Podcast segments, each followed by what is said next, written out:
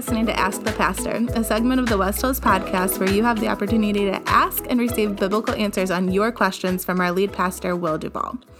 Today's podcast is part one of two that was recorded at a relationship workshop led by Pastor Will and Pastor Thad. Today's podcast will answer the question What does it look like to date as a Christian? Topic session number two on dating. Subtitle Preparing for a Christ centered Marriage. Kind of gives away uh, a little bit already where we're headed with this one. So, real quick as we start, want to give you a little bit of biblical context for this idea of dating.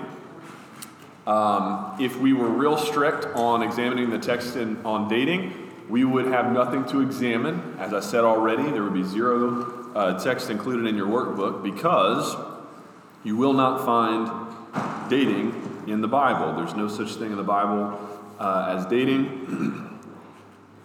Cultural context on this is um, mostly 2,000 years ago slash 4,000 years ago, Old Testament, New Testament, all that. Um, both, all cultures were mostly arranged marriages.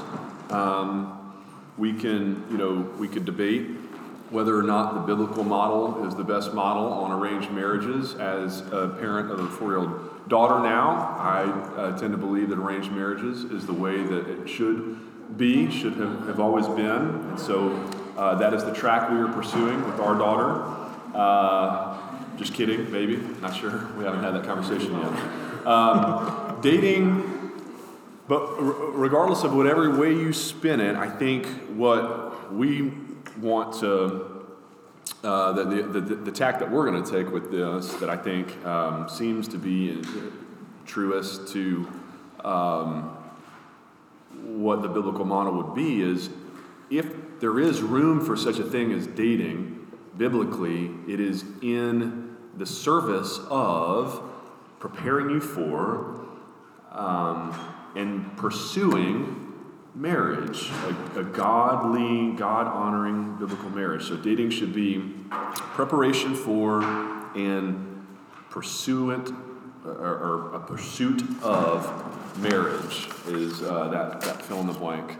Um, the reason there's this whole movement of in the Christian subculture. There were like back when I was coming up, maybe still when, when that was coming up, and some of y'all. But uh, I know obviously made news in Christian circles just here recently when the author of I Kissed Dating Goodbye sort of fell away from faith. But there was that whole movement of, you know, kissing dating goodbye, pushing for courtship instead. Um, you can you can call it whatever you want. All right, I mean, use the word courtship if that makes you feel more Christian. Um, but what matters is what it is, right? I mean, what matters is is what we're doing when we get involved romantically with someone who we're not yet married to. And so that's what we want to talk about in this section is prepare you for that kind of interim space between singleness and dating, uh, which is, like we said, intended for preparation for marriage. So Thad's going to read for us um, kind of pivotal uh, text on marriage because we're looking ahead to preparation for this. So on screen in your book, if you need it, um, Genesis 2, uh, verse 18 and 21 through 25. Then the Lord God said, It is not good that the man should be alone. I will make him a helper fit for him. So the Lord God caused a deep sleep to fall upon the man, and while he slept, took one of his ribs and closed up its place with flesh.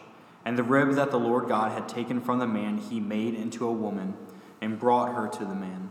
Then the man said, This at last is bone of my bone and flesh of my flesh.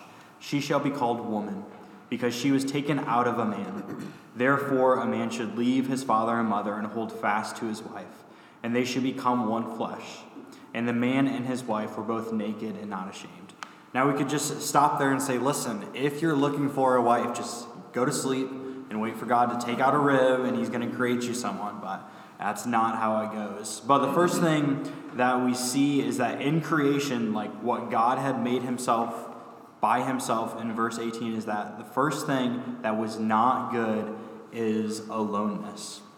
Now, the caveat of that is singleness doesn't and shouldn't mean aloneness. Paul couldn't call it good unless it was good uh, in 1 Corinthians 7. So just because you're single doesn't mean you're alone, but God is showing us that it was not good for Adam to be alone here in the garden after he had created everything. He says, hey, this is not good. I'm going to do something about it. That's right. Verses 21 through 23. We've hit on this a little bit already this idea of completeness versus complementary. The biblical ideal for marriage is a complementary relationship. Two people that complement one another well. Um, in Hebrew, actually, the Hebrew word that gets translated here is ribs, zela, uh, actually more, more accurately means side or half. So um, it's like this picture of God causing a deep sleep to fall upon Adam, and then he takes half of Adam and makes Eve out of that, and that's where you get this idea of two becoming one flesh coming back together. Now, like we said already, we have to be careful about this, about looking to someone else to complete us uh, in a way that we ought to only be looking to God to complete us. Um, but there's certainly this idea of complementariness. And so, uh, like Polly and I, for instance, I think are a good case study in this. We have polar opposite Myers Briggs personalities, uh, the DISC personality. I mean, literally the graph, you just flip it upside down, mine and hers, mirror images. Um, and so you, there's this, there's a whole other book that we could probably add to the list on uh, how opposites attract and also attack because uh, you, you tend to oftentimes, um, you know, get along with people who are like you, but they're too much like you, right? And so there's there's this whole dynamic, but the important thing that we're trying to emphasize here is the complementary nature of the marital relationship, of, of making one another better, finding you know strengths in one another that, that we, are weaknesses in, uh, in ours, and then that ver- that really beautiful verse 18 uh, that you got there at the beginning, where the Lord God says it's not good the man should be alone. I'll make him a, a helper fit for him, or a suitable helpmate. And ezer kenegdo is uh, the Hebrew. It's, it's like, a, again, your complement. It's the yin to your yang. That's what you're looking for in a dating partner, because that's what you ought to be looking for in a marriage partner, is someone who complements you, who brings out the best in you, but who also rounds out you know your uh, your rough edges and the, the things that you're weak in. So. Uh, which is just further emphasized in, in verse 24 that marriage is two becoming one, a new spiritual union is birthed. Uh, this is a very uh, biblical picture of the ideal marriage that two people become one, two halves are coming together as one. Um, and for those of you who are married or those of you who are looking to get married soon, I think it's great that it says that a man should leave his father and mother, that you, you, you, separate from them how you can. You don't get married and say, hey, dad, I still need you to pay the bills and, and help me out. Not that your parents can help you out, but like you're starting something new with this other half that God has given you. Say, hey, we're forming our own independent unit, family unit together, separate from our families. That doesn't mean you totally disregard your in laws. I'm telling you, that's very bad advice. Love your in laws, treat them well, but it's a union of two. And not just a, a physical union, two becoming one, but also a spiritual, because the husband and wife, their goal in a biblical marriage is to grow to be more Christ like in all that they do. It's a spiritual union as well as a, a physical one. And it's spiritual because it's done before God in the covenant of marriage, as well as a reflection of what Jesus has done in the gospel by dying for us. That's good. Verse 25 is, I, I still think, probably the most beautiful picture, image in all of Scripture before the fall in Genesis 3 you get this, this closing of Genesis chapter 2. The man and his wife were both naked and were not ashamed. So God desires, this is the, the, the Garden of Eden, perfect, ideal version of what a relationship should be is vulnerability and peace in relationship. Uh, to be naked, right? To be like laid bare, not just physically, but emotionally, spiritually. Think of it in, in every sense to be fully known and yet to be fully accepted and loved at peace in your soul and your body. You know, you're no shame. This beautiful picture of wholeness and harmony. Shalom is the Hebrew word for, for peace. It's like deeper than just like, you know, peace. It's it's harmony and wholeness in relationship. In now in dating, again, we're, we're talking about all of Genesis 2 here, but keep in mind, this is a picture of, of marriage. This is not um, this is not what you are in a dating relationship, right? You are not to become one flesh. And so, again, the, the consistent pic- picture that we get throughout the Bible then is that pretending like you are, acting like you are, um, to become one outside of the covenant bond of marriage can, can really, and I heard some, some start to kind of touch on this in the small group discussion uh, before the break, but I mean, I, I won't go into depth about it, but can really like, attest from personal um, personal experience as well, can really damage that and threaten some of that to become oneness, wholeness within the marriage relationship. You know, you don't, as much as you'd love to just start fresh, clean slate with marriage or with every new relationship or whatever uh, the case may be, that's just not the way, obviously, that God has designed our psyches, designed even our, our bodies, right? Um, that that we we all bring our sin into our relationships, and that includes you know baggage uh, from from past relationships, and yet as Thad just said a moment ago, I mean, the good news is that God can not only take that and and um, and still work with it, but He can actually work it into good. We serve a God who's so powerful, so good, so loving that He can actually redeem uh, all of that and use it for good in our story if uh, if we'll let Him. That's what He wants to do. Uh, 2 Corinthians 6:14 Do not be unequally yoked with unbelievers. For what partnership has righteousness with lawlessness, or what does fellowship have with light with darkness? Uh, pretty straightforward. Believers should marry believers. Um, part of preparation for marriage is that it means you don't waste your time with someone who's not marriage material.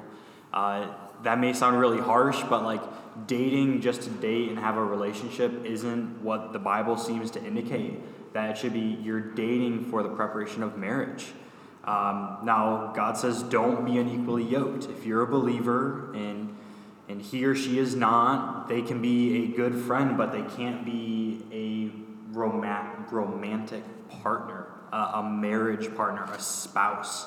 Um, there was in the culture I grew up in this idea of missionary dating. Well, I'm going to date this individual who I know is not a Christian, and I'm going to help them become a Christian because I'm going to date them and they're going to spend time with me and they're going to see, oh, Jesus is so much better. That is bad advice. That's a terrible idea. Don't date someone who's not marriage material. It's just a waste of your time, and odds are it's going to, instead of drawing you closer to God, it's going to just push you farther away and just, like we've been talking about, like ruin, bring that baggage into the right relationship that God wants you to have. So just don't waste your time with people who are not marriage material. And I think the you know the positive way to put that is to say that's because God cares so much about marriage. I mean, God loves and instituted in the beginning, you know, this this this institution of marriage that He doesn't want to be, you know, toyed with, played around with. So you don't you don't mess around with um, you know, just dating for fun or, or whatever. And beyond just marriage, God cares about us. And so if I could just skip skip ahead to Proverbs 4:23 and then we'll come back. Proverbs 4:23 there the uh, the next page says, "Keep your heart with all vigilance, for from it flow the springs of life." And, and so the takeaway there for me is be careful who you give your heart to. the heart in the biblical worldview and in like reality, your heart is the most important part of who you are. From it flows springs of life. This is where your life, this is your lifeblood. This is where your life comes from. And, and anybody who's who's had that experience that we talked about, the, the, of you know Taylor Swift, every song she sings about, of having your heart you know ripped out. It's like how many guys have you dated, Taylor? But like, if you've had that experience, right? I mean, I, I don't want that for my daughter ever. I don't want her to ever have to have her heart broken. It's it's it's it's it makes for great songs, but like hard nights and and hard, yeah, like. So take care of your heart. Uh, you only get one of them. And, and it's best not to have it ripped out and stepped on and broken any more than you absolutely have to. So be careful. You know, even, even in a dating relationship, I would say, just be careful how much of yourself and how, how vulnerable and open and how much of yourself you're going to give to that person. And uh, because that's a vulnerable thing, right? Uh, naked and, unashamed emotionally is a vulnerable thing. You got to really trust that person not to take your heart and rip it in two. So, uh, and we're and like that's it. We're, we're sinners, right? And so there's only a, a, certain degree of trust that is even merited for even the best of us. Um, we will fall short and fail each other. And so go back now to 1 Corinthians 15 33, kind of going along with 2 Corinthians 6 and dating believers is do not be deceived. Bad company ruins good morals, Paul says. So, you know, just a question to ask yourself to sort of evaluate dating relationships. Is this person drawing me closer in my walk with Jesus? And I would suspect that if you've ever dated a non Christian, or if you are dating a non Christian, it would be very hard for me to conceive of a relationship where someone who doesn't know Jesus is really helping you grow leaps and bounds in your relationship with Jesus. I mean, if they are, that probably says something about your relationship with Jesus, right? Um, so, like, like we already said, that missionary dating, not a good idea. Be careful who you give your heart to. Non Christians should and will have a totally different worldview, value system, you know, than you will. So ask yourself, is this person making me holier? Well, that's it for this episode of Ask the Pastor. Part two will be available this Friday. Remember, you can ask your questions each week at the info bar at West Hills or by submitting them online through our website at westhillsstl.org. Don't forget to subscribe if you haven't already, and thanks for listening.